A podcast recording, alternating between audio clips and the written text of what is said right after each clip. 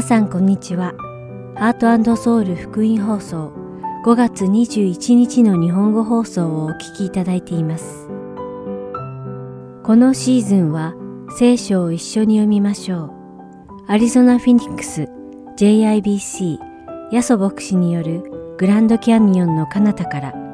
次世代への祈りをお届けします。では、聖書を一緒に読みましょうをお聞きください。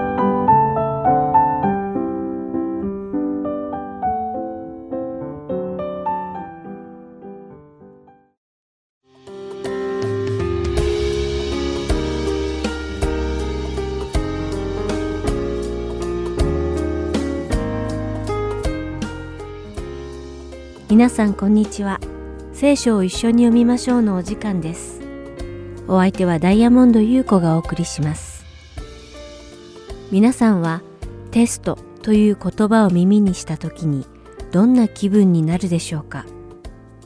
しっかりテスト勉強をしていてもしていなくてもテストという言葉を耳にするだけでなんだか緊張した気分になるのではないでしょうか。テストは嫌だ。テストなんてなければいい、なんて考える人も多いのではないでしょうか。では、テストとは一体何なのでしょうか。テストには確かな目的があります。テストとは人の実力または能力を検証します。学校でのテストはその学生が学んだことをしっかり理解しているのか、またはどれほどの知識を得ているのか等を検証する基準になります。実はこのようなテストは私たちの信仰生活の中にもあります。信仰の生活におけるテストは私たちの信仰が本物なのかどうかを検証することなのです。この信仰におけるテストを通して私たちは自分の信仰がどの程度のものなのかを測ることができます。実は、使徒ペテロがペテロの手紙第一と第二を書いた当時、人たちには様々なテストがありました。当時、ローマの皇帝はネロでしたが、ローマ市内に発生した火事に関して、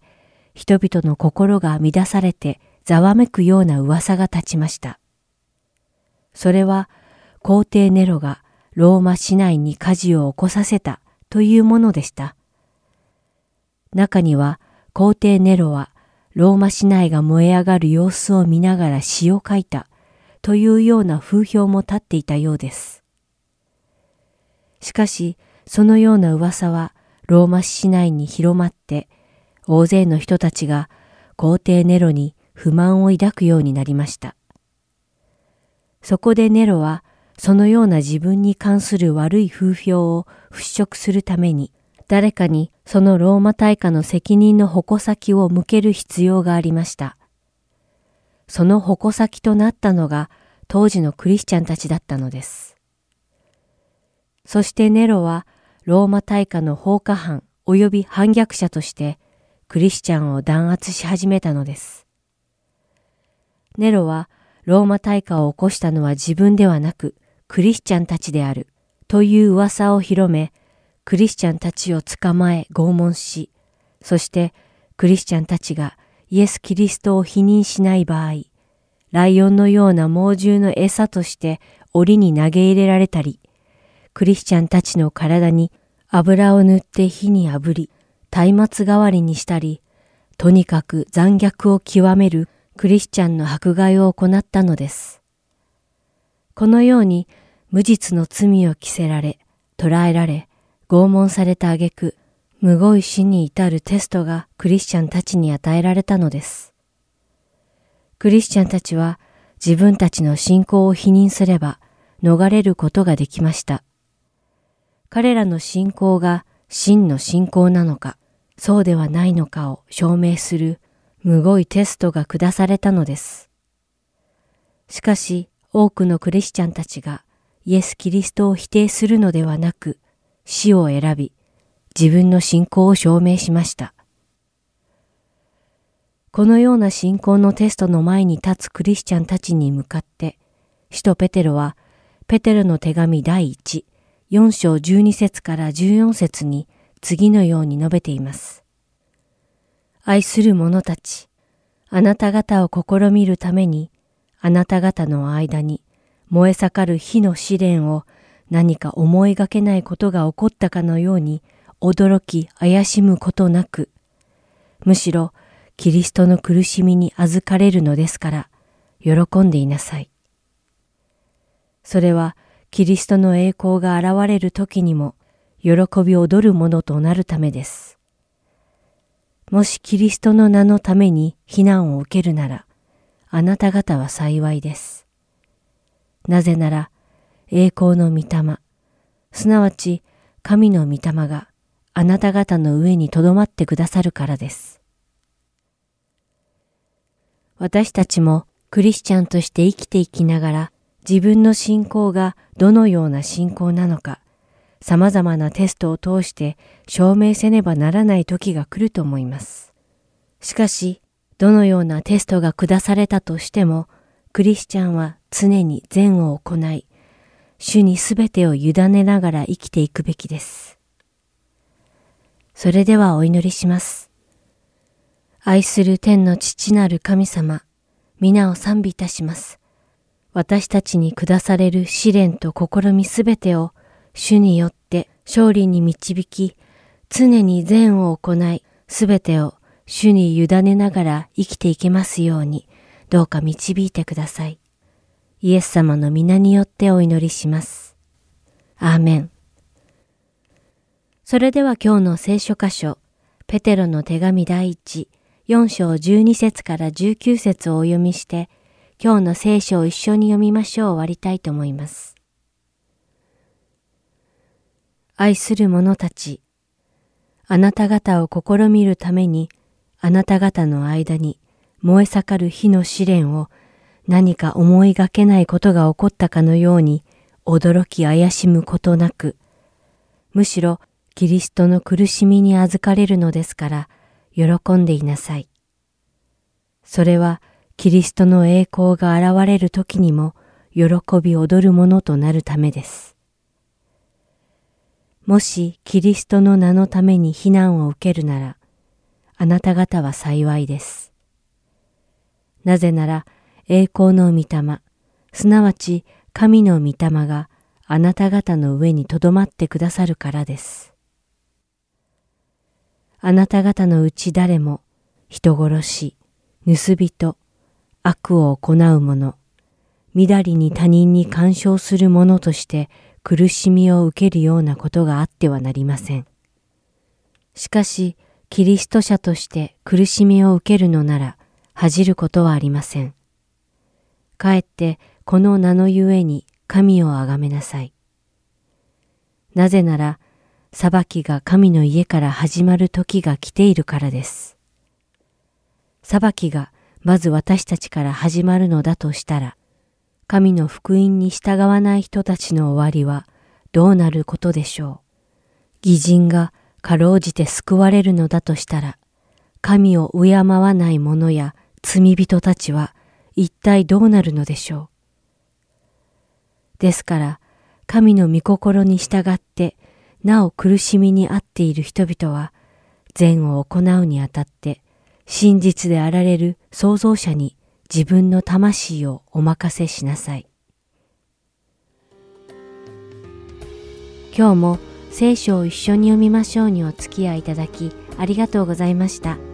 お相手はダイヤモンド優子でした。それではまた来週お会いしましょう。さようなら。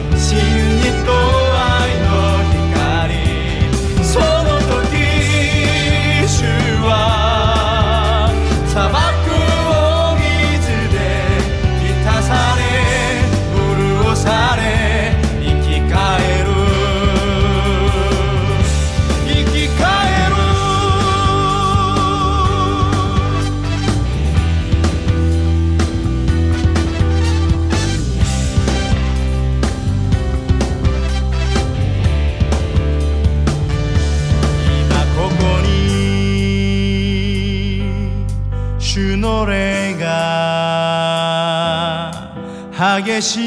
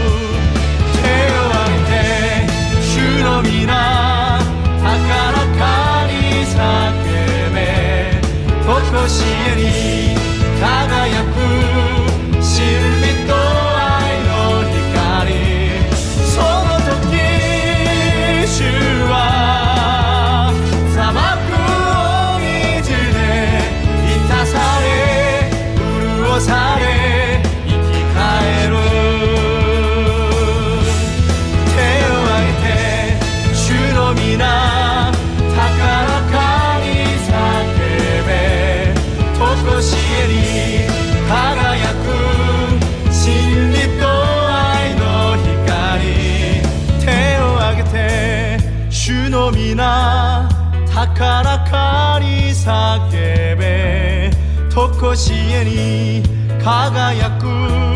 真理と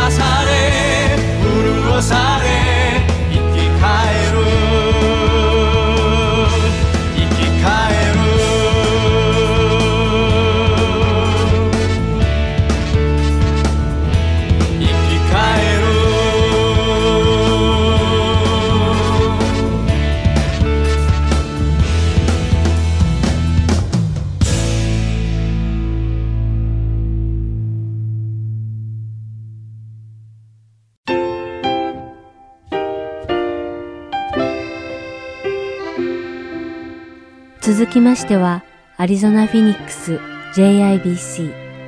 ヤソ牧師によるグランドキャニオンの彼方からをお聞きください。今日のタイトルは、許しの法則 The Principle of Forgiveness です。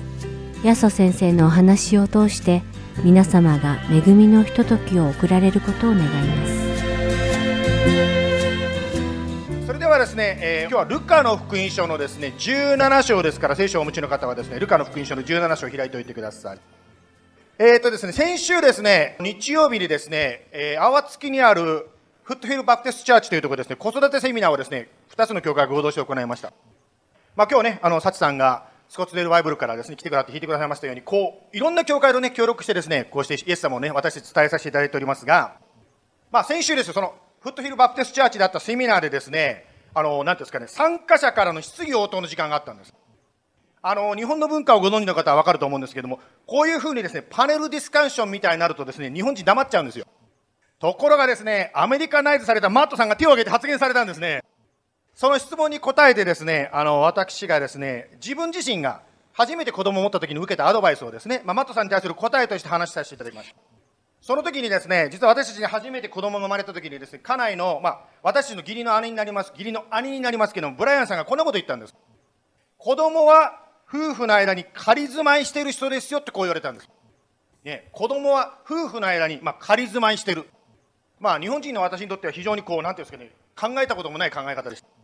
というのは一般的にですね、ご存知の方もいらっしゃると思うんですが、日本の家庭は子供が生まれると母子、つまりお母さんと子供の関係が中心になっちゃうわけですね、家庭では。そしてご主人はですね、ますます家の外で仕事、またはゴルフとか自分の趣味に打ち込むようになっていきます。そして気がつかないうちにですね、時間が経てば経つほどだんだんですね、夫婦の間が遠くなっていくんですよ、気がつかないうちに。実はですね、まあ、こういう統計があったんで紹介したいと思うんですけど、日本でですね、亭主元気で留守がいいと思う。はい、そうだと思う人何パーセントいますかってこういう統計になっちゃったんです。えーね、結婚生活が長くなるとですね、まあ、半分以上、特に60代の方は70%の方がですね、こう思ってるっていうんですね。ですから私はマットさんの質問に答えてですね、子育てとか、また仕事に忙しい今のうちから意識的に夫婦の関係を築いていかないと、気がついたらですね、他人になってしまってる。今日はですね、この、まあ、人間関係ということに関してですね、イエス様の教えを学んでいきたいと思います。タイトルは、許しの法則です。では、聖書4枚のお祈りいたしましょう。今日、イエス様、共にあなたを礼拝できることを感謝いたします。一緒に夫婦や親子、愛し合うはずの関係が崩れてしまうこともあるかもしれません。許しということに関して、あなたはどのように教えていらっしゃるでしょうかまず、聖書が何言っているのか、あなたが何を願っているのか、共に共に学んでいきたいと思います。今日こうして一緒に礼拝しているお一人お一人の上に、また、インターネットで礼拝している方の上に、主の祝福が豊かにありますように祈ります。イエス様の名前によって感謝して祈ります。アメン。ではですね、えー、今日の聖書箇所、テキストはですね、17章、ルカの福音書の17章の3節と4節だけを読みたいと思います。はい。では、ルカの17章の3節から、あなた方は自分自身に気をつけなさい。兄弟が罪を犯したなら、戒めなさい。そして悔い改めるなら許しなさい。一日に7回あなたに対して罪を犯しても、7回あなたのところに来て悔い改めますというなら許しなさい。まあ、教会ですね、長い間来てる方はですね、ああ、来たか、許しなさい。もう聞く前から答え分かってるという方いらっしゃると思うんですけど、まあ、しかしですね、今日の話をね、してるんじゃなくてですね、今日の話から何か新しいことをイエス様教えてくれないかなという気持ちで聞いてみてくださいね。まずですね、この許しということに関して少しディスクレーマーしておきたいと思います。というのはですね、許しなさいということなんですけども、相手があなたを継続的に虐待する人であれば、もしあなたが許しますと言ってしまったらですね、虐待がずっと続いてしまう可能性があります。ですから、許すということはもちろん聖書の教えとして今から学んでいきますけど、許した後で、カウンセラーとかですね、そういう方たちと相談しながら、聖書的なバウンダリーを築く必要があります。また今日はですね、まあ、ユースのね、すみませんね、ユースグループあると思って行った方、ユースないじゃないかで帰ってきたと思うんですけど、今日はユースがないんですけど、来週ありますからね、ないんだけども、本当に私の教会は子供とかユースとかですね、いろんな方と接する中で、誰かが、そういう子供たちが虐待に受けてるということを、もしあなたが気づいたら、それは警察に通報する義務があなたにはあります。まあ、この虐待のことはさておいてですね、まあ、日常生活の中で先ほど見ましたように、夫婦関係、親子関係の中で許せないという問題があります。3節をですね、もう一度見たいと思うんですけども、罪を犯した人に対して、最初に私たちがすることは何だと書いてますか？ここではですね、戒めなさいと書いてますね。裁くことと戒めることというのは実は違うんですね。まあ、裁くなーなんてよくね、あの言われたりすると思うんですけど、裁くことと戒めることは違うんですね。まあ、簡単に言いますと、裁きというのは相手とあなたとの関係をこう話すために行います。しかし、戒めは相手を許して相手と近くなるために行う目的が違うんですね。まあ、戒めて相手が悔い改めたならば許しなさいとここで教えてますね。それが7回繰り返されてもですね、許しなさいとイエス様言ってます。まあ、今日の箇所に似た話としてですね、マタイの18章の21節、22節にこんなことが書いてあります。ペテロが身元に来ていった、主よ、兄弟が私に対して罪を犯した場合、何回許すべきでしょうか ?7 回まででしょうか？イエスは言われた。私は7回までとは言いません。7回を70回するまでです。まあね、皆さんも日常生活の中で特にですね、家庭生活とか子育ての中で、社会生活の中でですね、まあ、許すということ自体難しいと思うんですが、何度も何度も同じことを繰り返すとですね、やっぱりいい加減にしてくれよって言いたくなりますよね。それだけではなくて、相手がごめんなさいって言わなかったらどうするんですか？先日ですね、あの、私の友人のですね、ソーシャルメディアのアカウントがですね、突然凍結されてしまったんです。まあ、何の計画もな、警告もなくですね、突然凍結された。もう使えなくなっちゃったんですね。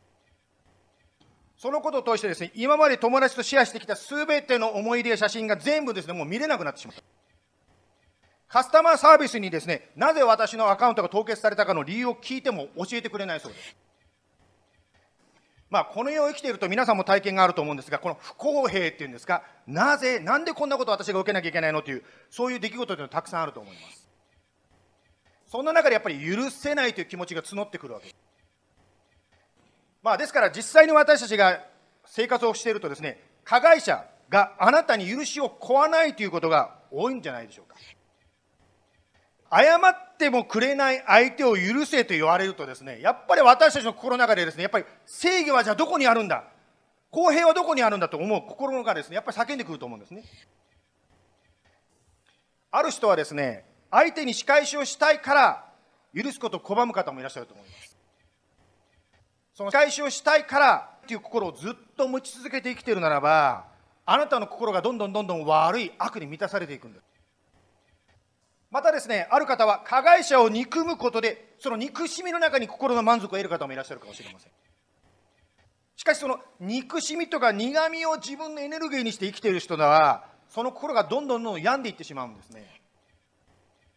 相手が謝ってないのに許すということは何のために行うかというと、あなた自身の心の健康のためであります。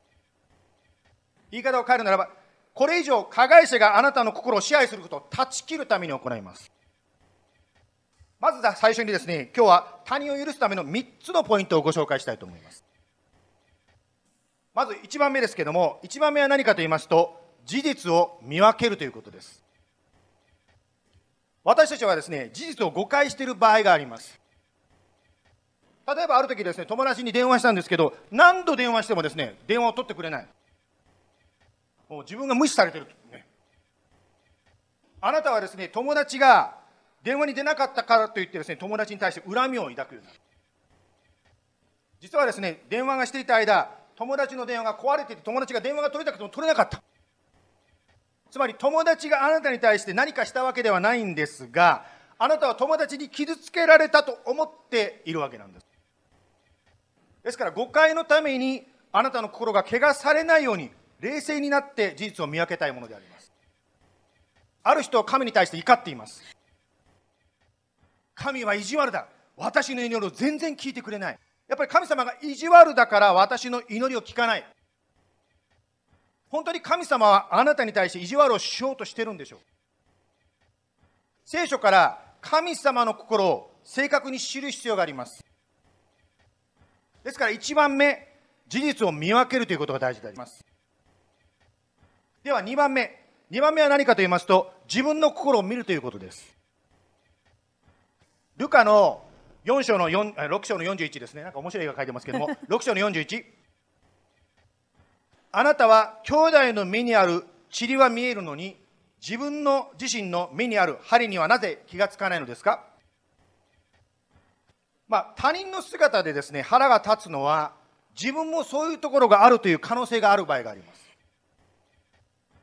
例えばですね、話すのがとても好きな人はですね、他の人が会話を独占するとやっぱりイライラしてくるわけですね。またはですね、わがままだとですね、いう思われている人はですね、他人のわがままな姿を見るとやっぱりこう耐えられなくなっていくんです。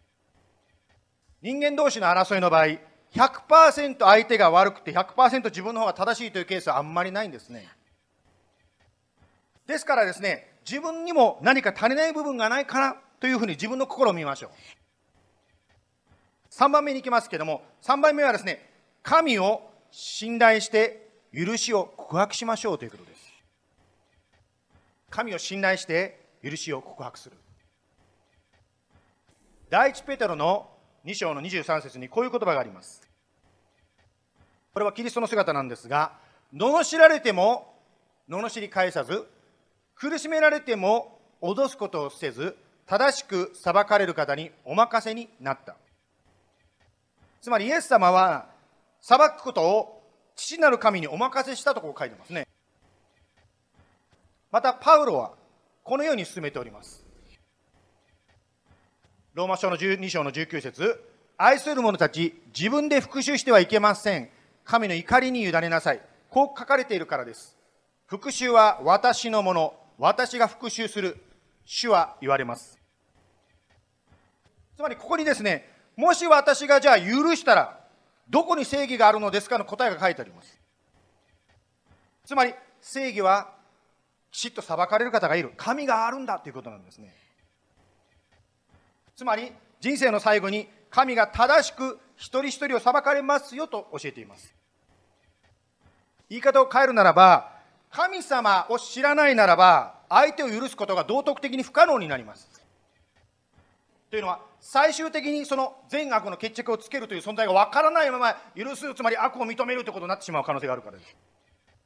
つまり最終的に悪は神が裁き、神は正しいものに報える。これが教えなんですね。ですから、神を信頼して許しを告白するということを行うわけですね。そのためには2つのポイントがありますが、どういうふうに告白するかと言いますと、1番、神に傷つけた人の名前と苦い思い出を告白します。2番目、神が神の方法と神のタイミングで加害者を取り扱うことを認めます。もしあなたが相手を許して過去の縛りから解放されたいならば、そしてまたイエス様の自由を得たいならば、神様を信頼してこのように許しを告白するわけですね。まあ、具体的に言いますと、このことをですね、祈りに表すとこうなります。イエス様、私は誰々さんから何々されたこと、または何々してくれなかったことを通して、このような感情を感じたことを許すことを決断します。まあ、ね、これ、あの、インターネットで流してますんで、後でね、何の、どんな祈りだったかって方、後でね、YouTube でまた復習してみてください。まあ、こうやって祈ってですね、どうか私を導いてください。イエス様の名前にって祈ります。アーメンとこう祈るわけですね。まあ、今日はですね、まず最初に、許しに関して3つのステップを学んでまいりましたね。1番目、事実を見分けましょう。2番目、自分の心を見ましょう。3番目、神を信頼して許しを告白しましょう。さて今日はですね、許しの法則ということがテーマなんですけども、まあ、それを知るためにはですね、最後にですね、イエス様の教えをそのまま読みたいと思います。これもですね、あ今から読み出すとですね、知ってる知ってるという方いらっしゃると思うんですが、もしイエス様がここにいたら、イエス様は変わらない方ですから、このことを皆さんの前でお話しするということで、イエス様が喋ってると思って聞いてみてください。はい、それではですね、イエス様の言葉そのまま、マタイの福音書の18章の22節からですね、えー、ずっと読んでいきたいと思います。では読みます。イエスは言われた。私は7回までとは言いません。7回を70倍するまでです。ですから、天の御国は王である一人の人に例えることができます。その人は自分の家来たちと生産をしたいと思った。生産が始まるとまず6000万デナリの負債のある者が王のところに連れて来られた。それで家来はひれ伏して主君を拝し、もう少し待ってください。そうすれば全てお返しします。と言った。家来の主人はかわいそうに思って彼を許し、6000万デナリの負債を免除してやった。ところがその家来が出ていくと自分に100デナリの金のある仲間の一人に出会った彼はその人を捕まえて首を絞め、借金を返せと言った。彼の仲間はひれ伏して、もう少し待ってください。そうすればお返しします。と嘆願した。しかし彼は承知せず、その人を捕らえ、訴え、100ねなりを返すまでに牢に放り込んだ。そこで主君は彼を呼びつけていった。私がお前を憐れんでやったように、お前も自分の仲間を憐れんでやるべきじゃなかったのか。こうして主君は怒って、負債額6000万デナリをすべて返すまで彼を牢獄に放り込んだ。35節あなた方もそれぞれ自分の兄弟を心から許さないなら、私の天の父もあなた方にこのようになさるのです。さて、まあ、ここが許しの法則につながっていくんですが、許しの法則、こんな汚い私が神様によって許されたんだという感動をここからスタートするわけですね。つまり、自分の罪深さというのが分かれば分かるほど、イエス様の許しの素晴らしさがますます分かってくるわけです。言い方を変えるならば、もしあなたがクリスチャンとして成長しているならば、変えられていくということはどういうことかというと、ますますですね、自分はふさわしくない、いや、私なんてとこう思うようになるんですね。あまりね、あのー、人間を持ち上げちゃうとですね、良くないのかもしれませんが、ちょっと今日はある人の例を出しますけど、誰かが緊張したりして、え、安先生、私のこと言うのって大丈夫です。あの、サチさん使いますけどね、すいませんね。we're gonna use Sachi! あの、サチさんがね、今日来てですね、キーボード、そして娘さんがね、バイオリン弾いてくださいましたよね。あのね、サチさんとはですね、私がですね、2003年に初めてフェニックス、初めてじゃないな、2回目かな、3回目かな、フェニックスに来た時にお会いしたんですね。ですから私がですね、フェニックスに来てですね、2019年に来た時にですね、まあ、サチさんにですね、よかったら、いっぺんそのミュージックの賜物で、どうぞ私たちにですね、一緒に賛美しましょうということをお話ししたんですね。まあ、ところがですね、コロナとかいろいろあってですね、なかなかそれが実現しませんでした。ようやくですね、そのタイミングが与えられて、今日ですね、私たちは一緒に、この後もまたにしてくださるんですけど、一緒に礼拝できることになりました。その時にですね、私はこのように聞いたんですね。あの、私のことはあんまり、サチさんのことはあんまり言わないでほしいって言われたんですね。つまりですね、Facebook とかですね、ウェブサイトでですね、サチさんが弾きますね、もう顔写真と一緒にですね、ピース、私が弾くから来てねって、それはしないでくれってですね、あの、そのね、本当に心の動機っていうんですか、つまり、やっぱりイエス様を私たちが礼拝に来るために来てんだってですね、なんか特定の牧師さんとかですね、特定のミュージシャンの演奏を聴きたくて来てんじゃないんですね。つまりですよ、私のイエス様の大きさが分かれば分かるほど、ますますですね、自分の汚さ、自分の小ささというのが見えてきます。言い方を変えるならば、許しの問題に出会っているとき、私たちはますますイエス様の大きさを知る必要があります。つまり、許しの法則、もう一文で書きますと書きますとこうなりますね。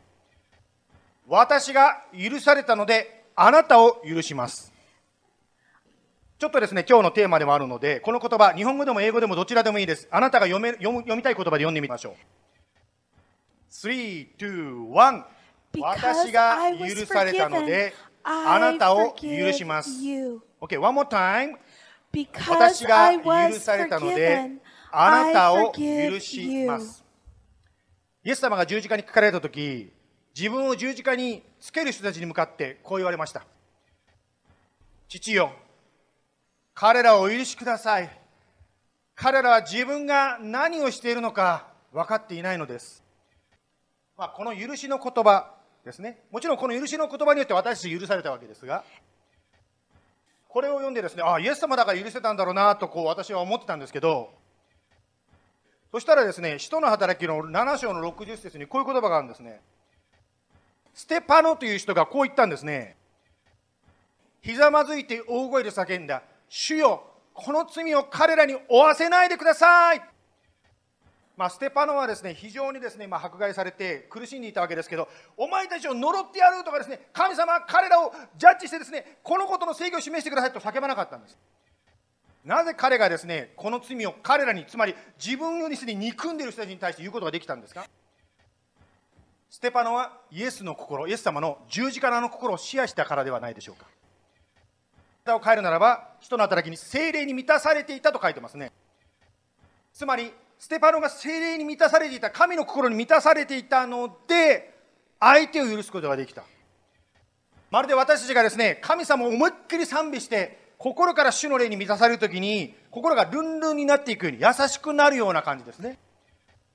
まあ、皆さんのお持ちの携帯の電池が切れそうになったときに、コンセントにつなげば、またパワーが再開するようにですね、力をもらうように、私たちも神の霊に満たされるならば、相手を許すことができるようになります。精霊に満たされるときに、キリストの許しに満たされて、相手を許せるようになります。ですから私たちは毎日聖書を読んだり、祈ったりして、神を求めていきたいものであります。そして、賛美を持って、神の霊の満たしを求めていきましょう。今からですね、え主の晩餐というのを行ってみたいと思います。これはですね、イエス様の許し、あなたや私の許しを覚える時であります。イエス様、私はあなたを信じますと思う方、誰でもいいです。今からですね、配りますので、ぜひね、それを取ってください。それを取っていただきましたらですね、今から祈りの時をしばらく持ちたいと思います。祈りを通してですね、私たちの心をイエス様の前に整えていきましょう。特にこの、まあ、許しという問題は、私たちすべての人間のですね、本当に心にもう常に乗りかかのしかかってきます。今日許してもまた違うことが今日の午後に起こるかもしれません。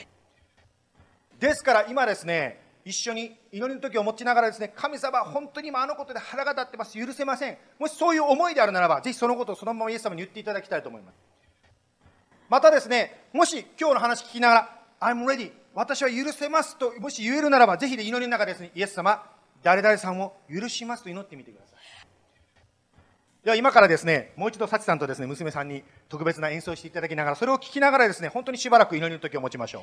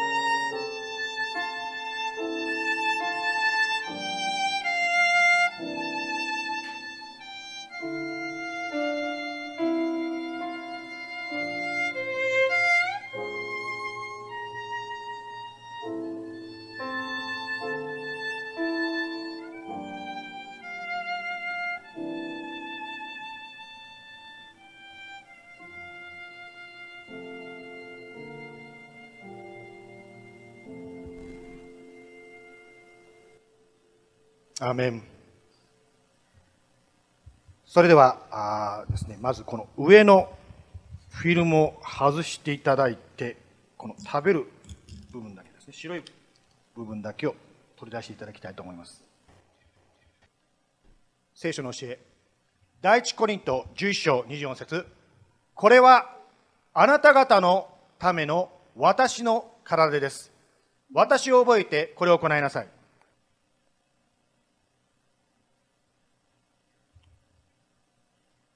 では続けてですね、セカンドレイヤーですね、ドリンクの部分。取れましたでしょうか？よろしいでしょうか？では聖書を読みます。この杯は私の血による新しい契約です。飲むたびに私を覚えてこれを行いなさい。ではご一緒にいただきましょう。お祈りいたしましょう。イエス様、今日もう一度こうして一緒にこの日集まって、あなたの十字架のことを覚えさせていただいてありがとうございました。今日は本当に多くの罪、もう6000万デナリと書いておりましたけども、本当に神様、あなたが私たちをこんなにも愛してくださっているということを改めて思いました。もう罪のこと簡単に軽く考えてしまうことあることをお許しください。罪許してくれってのは分かるんだけど、この他のこと聞いてくれますか？と、なんか神様、あなたのこと軽く扱っていることを許してください。もう一度今日こうしてひととき、あなたが私たちの罪のために死んでくださった。そのあなたの愛をもう一度思い出します。どうぞ、今週1週間、今日こうして一緒に礼拝しているお一人お一人の上に、神様はこの許しの力が溢れ出ますように。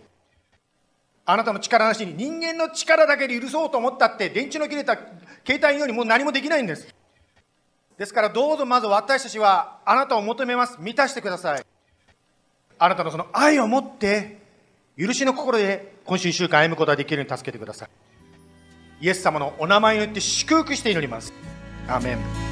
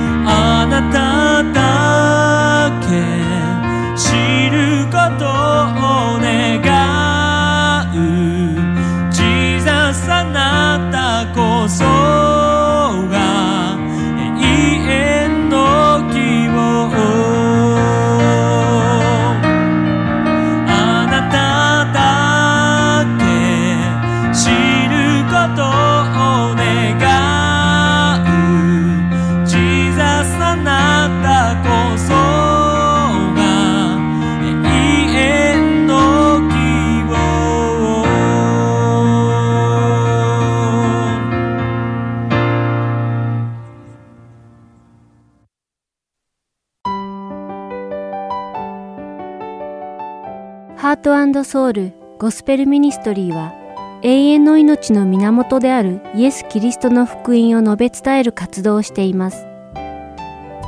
もしこの放送をお聞きになっている皆さんの中で神様、そしてイエス様のこと、または永遠の命についてもっと知りたいと思われる方がいらっしゃいましたら、どうぞこちらのウェブサイトまでお気軽にご連絡ください。heartandsoul.org at gmail.com heartandseoul.org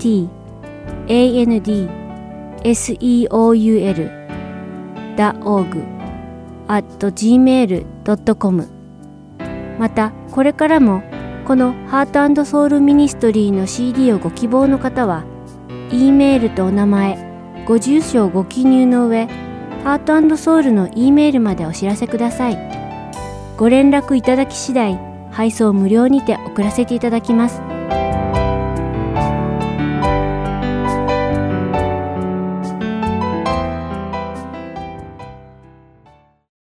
では次世代への祈りをお聞きください。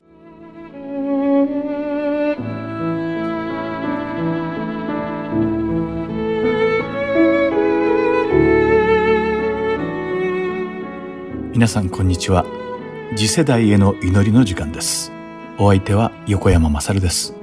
今日も一緒に次世代を担う若者たちがどのような状況に置かれているのかを理解し祈っていきましょう。さて皆さんは義という言葉を聞くと心に何が浮かんできますか？私たちはその皆を義の神として知られている神様に仕えています。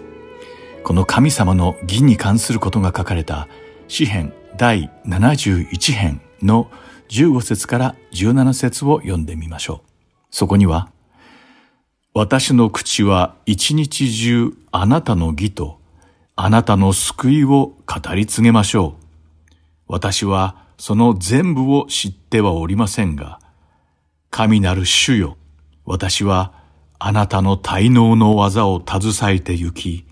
あなたの義をただあなただけを心に留めましょう。神よ、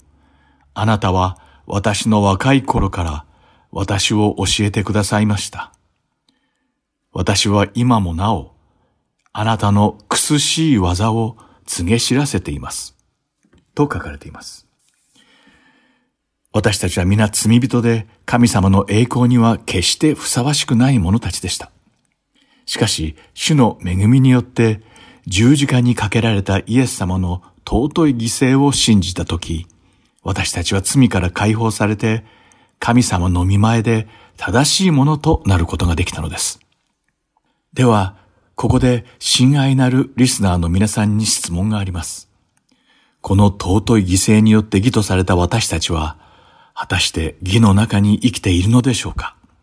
また、邪悪な罪がはびこるこの世の中で、どのようにこの義を貫いて生きていくべきなのでしょうか？米国児童家庭総局によると、米国では毎年70万人近くの子供が虐待を受けているという報告があります。少し前のデータなのですが、2018年度だけで虐待によって推定1770人の子供たちが亡くなったとされています。児童虐待とは保護者である親または親に代わる養育者が子供の心や体を傷つけ、子供の健やかな発育や発達に悪い影響を与えることを指します。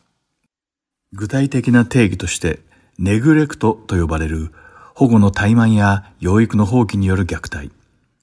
暴力による身体的な虐待、感情的虐待、そして性的虐待が含まれています。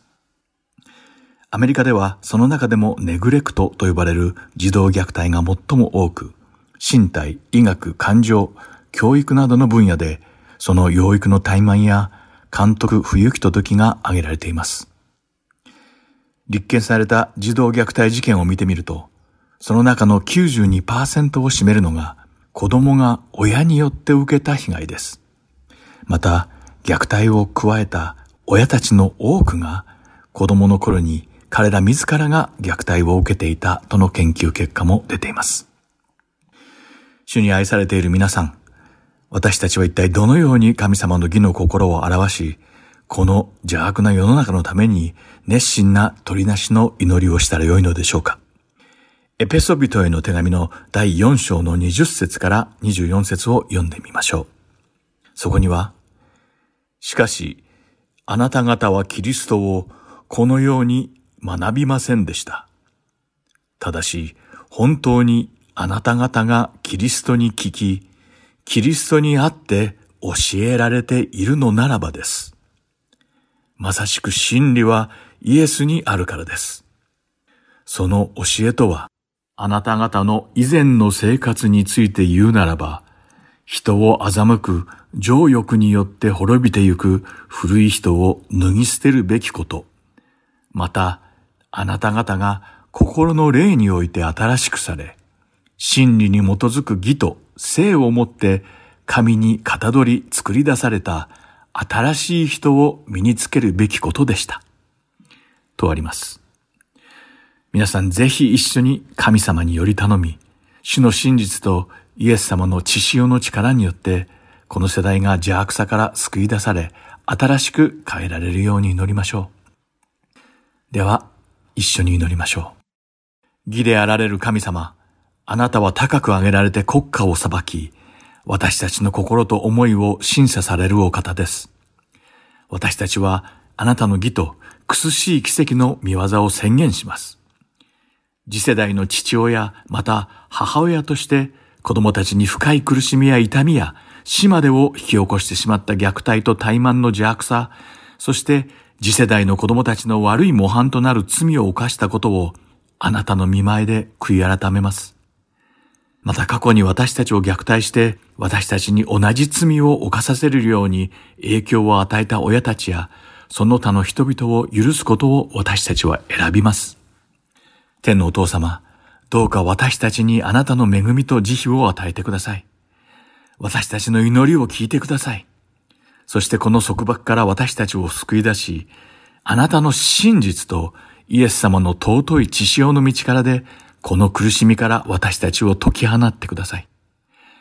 どうか私たちの中に邪悪な過去の生活から抜け出し、主にある聖なる自由の中で生き、私たちの主であり、救い主であられるあなたに立ち戻りたいという聖なる思いを植え付けてください。また私たちの父親たちの罪と肉欲によってもたらされた虐待的なライフスタイルから完全に自由になるためにあなたの恵みを与えてください。そして虐待の代わりにあなたの愛に優しく答え、あなたの生ける御言葉に従順な純粋な心を私たちに与えてください。天のお父様、この国で虐待を受けたすべての子供たちを癒してください。彼らの壊れてしまった心や考え方、そして体を癒し、感情面でも精神面でも肉体面においても彼らが受けた苦しみから救い出してください。彼らが抱えている恥や罪悪感や恐怖、そしてトラウマなどあらゆる影響から解放してください。今私たちはこの国で受けるべき保護や教育や愛を受けられずに放っておかれている子供たちのために祈ります。主よ、どうかこのような子供たちを守り、これ以上のダメージを受けないように健康的な環境を提供できる知恵と教育を各家庭に提供してください。また、今困難を抱えている家族のために祈ります。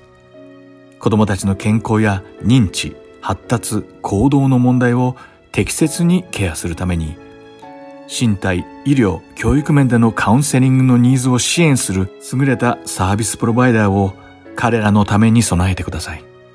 そして子供たちを祝福し、彼らが勇気を持って心を開き、あなたの無条件の愛と驚くべき恵みと神様の真理を受け入れることができるようにしてください。そうすることで子供たちが恵みあふれる豊かな人生と天の喜びを経験し、主イエス・キリストにある彼らの神聖な価値と本当の姿を見出せるようにしてください。主よ、どうか彼らをあなた自身の御心にかなった義の世代として育ててください。どうか彼らを祝福し、あなたの義を情熱的に愛し、悪を憎むように育んでください。栄光に満ちたキリストを受け入れることで、彼らが至福のうちにあなたと一つとなり、完全な義と真の神聖さの中で暮らせるように書いてください。彼らをあなたの聖なる皆によって祝福し、この祈りをあなたに捧げます。アーメン。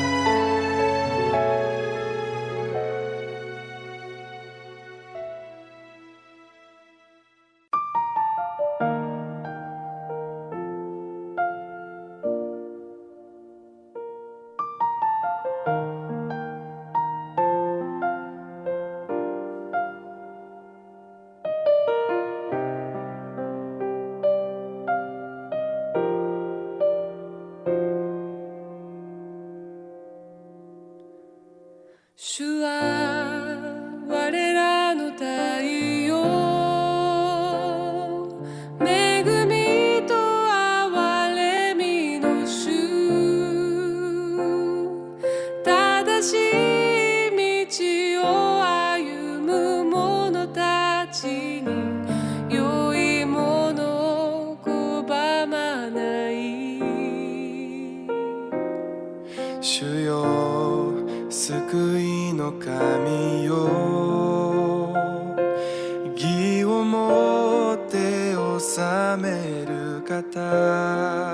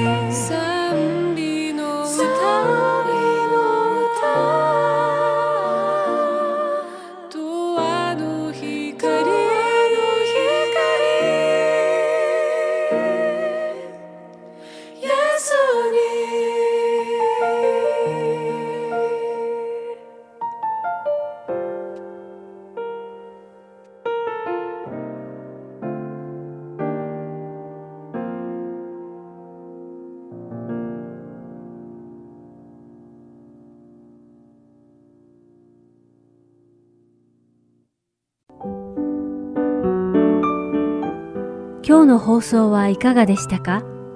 最後までお付き合いくださりありがとうございました。また来週お会いしましょう。